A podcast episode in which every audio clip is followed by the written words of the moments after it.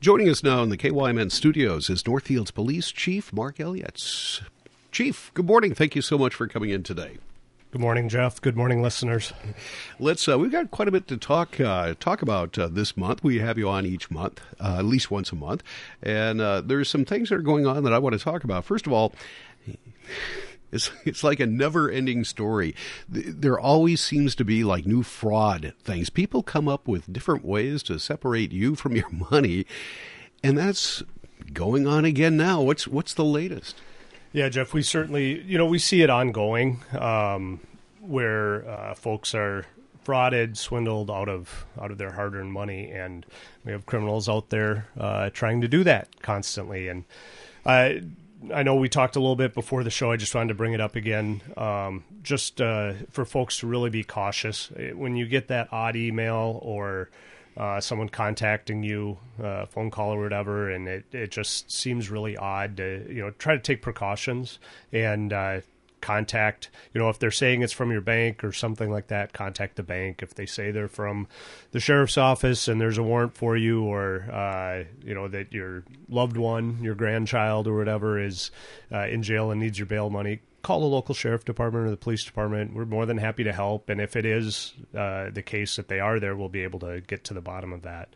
Um, you know, just last week we had uh, uh, older couple that uh, were swindled out of about $100,000, and thankfully we became aware of it and were able to stop them from losing even more money uh, mm-hmm. and arrested someone who had traveled here uh, from California that day to try to pick up an additional uh, over hundred thousand dollars from them. Wow! So um, while we presented or prevented some of that, uh, we do know that from our reports and people are routinely swindled out of thousands of dollars. And uh, if you have uh, older parents, grandparents, things like that, talk to them about this. Make sure they're aware of it. Um, you know, I know that there are frequently ones where we get a call from a, a, loved one, a relative, a caregiver, power of attorney, and say, "Hey, I'm seeing something that doesn't look right here," and uh, we're trying to play catch up then to find those responsible. Mm-hmm. Uh, once again, Chief uh, Mark Elliott is with us. Let's move on from that to uh, a subject we haven't talked about in recently, and that's fentanyl. Uh, is that uh, w- where are we at as far as the whole fentanyl and opioid epidemic that's going on? Is that does that come in waves here in town? Do you see it all the time? Is it constant? Tell us about that. Yeah we pretty much see it all the time right now with fentanyl. Um, the opioid epidemic of course started with uh, opioid prescription pills and misuse of those and fraudulently obtaining those uh, fraudulent pills being manufactured um, and then uh, sold as uh, genuine prescription pills. But you know, in recent years, we've seen almost all of that switch over to fentanyl base. So even uh, folks that think they're buying a uh, prescription pill, uh, maybe black market prescription pill, uh, they're not. They're fentanyl mixture. And we're seeing it mixed in with our other drugs too, such as methamphetamine and cocaine, which we never saw that years ago. Uh, so that continues to be prevalent, and we just want people to be aware of it. Um, there's a high overdose risk. Um, for any uh, illicit drugs. If you're not getting from a pharmacy, you just don't know what's in there, and you don't know what's mixed in with it, um, and really high risk. Uh, you know, locally, we're trying to address that as best we can. We've had the mobile opioid support team for years, free services for folks, and uh, ro- most recently, I know I've talked about it with you and uh, on the air. Uh, with Rich as well is our uh, PARD program, our police assisted recovery and deflection. So, folks that are uh, battling with substance use disorder, we can get them into treatment, get them connected with resources.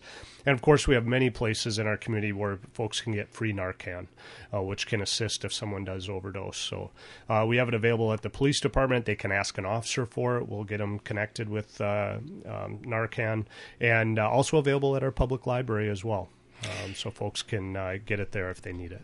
Have you seen? Have the officers had to use that? Do they have to use the uh, Narcan on a regular basis? How often does that happen? Yeah, we're. I would say probably averaging monthly.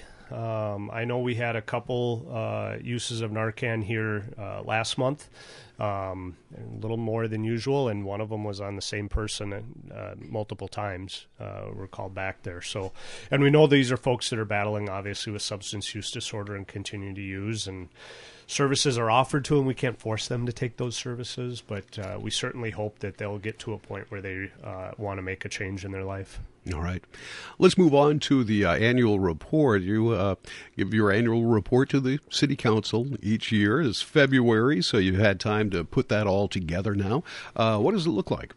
Yeah, so we just uh, finished our 22 2022 annual report. Um, a little behind, of course. We some of the information we put in there are comparisons to our peer communities in the area, and uh, we have to wait till after July when uh, the Bureau of Criminal Apprehension has their uh, official crime book out, which has stats for all different communities uh, based on our FBI reporting of crimes. Um, so it took a little longer uh, to get that out, but we have that out. It's available on the uh, police page on the on the city website um, where folks can look, and we have information about the the department and some changes that we had in 2022, uh, as well as a lot of statistics that are listed in there, so folks can uh, look at that, see what type of crimes and calls for service are popular here in Northfield, um, you know what we respond to, as well as looking at what the comparison is to other communities uh, around us of about the same size. And that is available on the city's website. It Pretty is. easy to find. Uh, Yep, it's right on the police uh, webpage, uh, about partway down, halfway down or so. There's uh, 2022 annual report is on there. All right, have to check that out. And folks, the uh, city's website through the years has gotten a lot better. You can find stuff on there now fairly easily. Where there was a time where it was less easy. We'll yes, our communication department is doing a great job Yes. with that. It's been an emphasis. You know, the city council uh, within the last few years have said we really want to make sure we're communicating and making information available to our citizens, whether it's on city projects that we have going on or just general information. So, Mm-hmm. uh, yeah, certainly uh, in the last five years I've been here, I've noticed uh, a, a big increase in the amount of information available, but also uh, the ease of using this website. Absolutely. Let's move on. Uh, there's one thing I wanted to talk to you about in particular, and that is the school resource officers. Last year at the legislative session, our uh, legislators passed some, I guess, new laws or new guidelines. I guess they would, they would be laws if they were passed, uh, but it changed how school resource officers can operate, can do their job. Maybe you're you'll be a lot better at explaining this than than than I am. But uh, anyway, there has that's been very, I guess, controversial. There's been a lot of talk about that. Maybe this year they'll change some things again. Where are we at there with the school resource officers? Yeah, so last year they made some changes uh, in a couple sections of laws, primarily around uh, school personnel, but they included uh, contracted police officers or school resource officers in that language, which basically classified them as a school employee and not as a police officer uh, when they are. Um, at the schools and acting in that capacity. Um, and as you know, uh, last year after that law changes, there, there were a lot of uh, police departments that pulled out of having SROs in the schools because they were concerned about uh, the law and what that meant and what the officer could or couldn't do um, in that school setting. And uh, th- again, those laws just applied to school resource officers, not to all the other officers. Of course, from 2020 on, we saw some uh, significant changes in policing in Minnesota and uh, changes in police reform. Um, a lot of things that made sense, a lot of things that clarified uh, how officers uh, operate. Um, and for the most part, uh, those were fairly well received, and we modernized the way we do things uh, as a profession across the state. Um, and then this year, what has come back uh, to the legislature is what's been referred to as a fix to that SRO uh, legislation, and really just trying to make it clear that police officers, uh, whether they're a school resource officer or or not, operate under the same guidelines for use of force. Um, and we've seen instances where that's been throughout the state where that's been a, a problem with the new law, and uh, in cases where um, a student has not been able to be calmed down or uh, controlled, I would say. Uh, of course, school districts, police officers all well trained in de escalation techniques and verbalization to try to calm folks down, but sometimes that's not always effective. And uh, the new legislation really limits officers' ability to respond when that's not the case. So, so l- let me uh, interject here for yeah. just a moment or so. Um, if I if I have this right, uh, a, a what you would call a regular police officer from outside the school it's not a, a, school resource officer they can still operate under the guidelines and laws that they would with any other person uh, not associated with the school. It's just the school resource officer as an employee of the school cannot. Do I have all that right? That's correct. And, that's mainly use of force, restraining people, uh, you know, more of a physical sense, I guess. Correct. Okay. Yes. I just want to make sure we got all that right. It was clear to uh, our listeners what they were, uh, what they're listening to. Yeah, and so this year there's a bill going through to amend that to just clarify that uh, police officers are police officers no matter where in their community, and they're governed by those same rules of force that they have everywhere else. Um, of course, SROs, uh, for the most part, understand they're operating in a different environment and uh, certainly try to um, de escalate whenever they can. But sometimes you get in those situations where uh, a student's not listening or their safety is in danger. You know, I can give you one example where uh, we had a 10 year old that was uh, out of control, has some. Um, some issues, I would say, just in operating day to day, needs some special care, and uh, was trying to leave the building. And I think most of us think a 10 year old that's having um, issues, especially coping and mental health issues, probably isn't real safe for them to be just out walking around in the community. And this law, of course, restricts what school personnel and the SRO can do. Um, so then you need to call an officer, and hopefully, I mean, not every community has an officer available, you know, right away all the time. So then you have to call another officer to come and, and deal with this and try to uh, restrain or control that child to keep them in a safe environment. Um, so situations like that, we want to be sure that officers can respond appropriately um, to be able to make sure that child's in a in a safe place. Yeah, I could uh, uh, imagine that in some circumstances. Uh, having to call an outside officer to come in that may take them five ten minutes or maybe even longer depending on you know what the situation they're handling at that time a lot can happen in that short amount of time. A lot of a lot of bad things could potentially happen. Ha- you've had so the Northfield Police Department has had some situations uh, over the course of the past year since that law was enacted where you, you did have to bring in some outside officers? Yeah, that happens routinely. Okay. I, last week we had four times that officers had to respond. Hmm. Um, well, that's, and that's taking them away from other duties in the community as well. So not only are they needing with the longer response time. And several of those situations, our SRO was present at the time. It's just they couldn't. Um, wow. Do that. Now I know last year uh, the attorney general gave a uh, opinion on what the law meant, and kind of I would say uh, gave the okay for some force to be used if appropriate.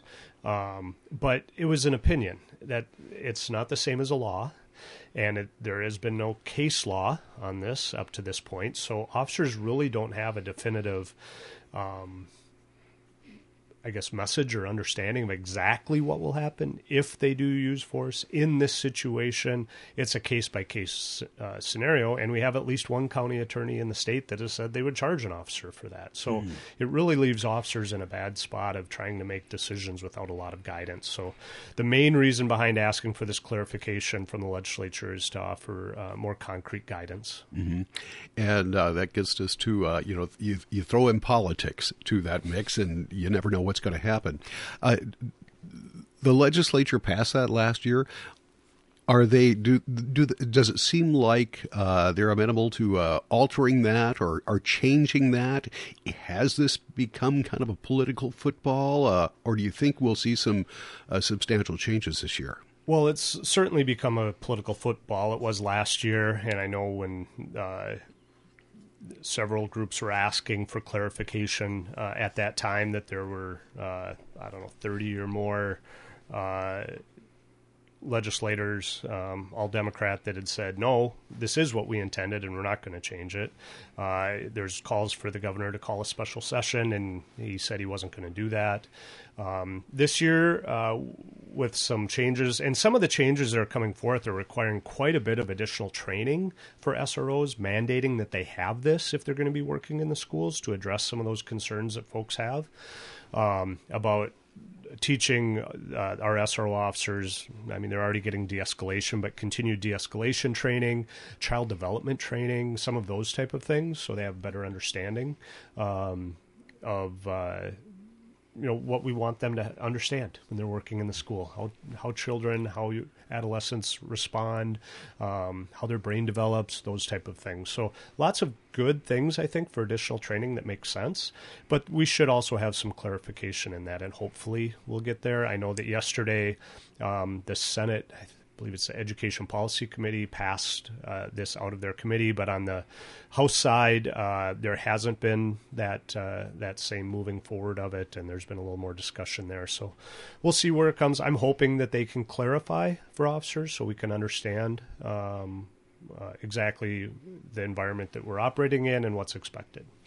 Boy, policing is uh, a lot different now than it was 30 years ago when you got into the business. That it was. Uh, lots of changes. In fact, right. interesting you bring that up. One of the uh, letters I saw for uh, testimony on this bill was from uh, an educator that's been retired for over 20 years and talking about what the scenario was there. And the way our school systems operate now compared to 20 years ago, the way our police department operates now compared to 20 years ago. There's just so many changes in that. So I'm hopeful that uh, the legislature will listen to current uh, superintendents, building principals, uh, special education folks that uh, work in that area right now, as well as police officers uh, that are working in the schools, and uh, we can come up with some common sense answers uh, to the questions that are out there. All right. Well, we'll be following that through the uh, legislature this year.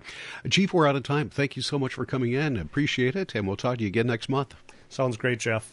Have a good day and same to your listeners. All right.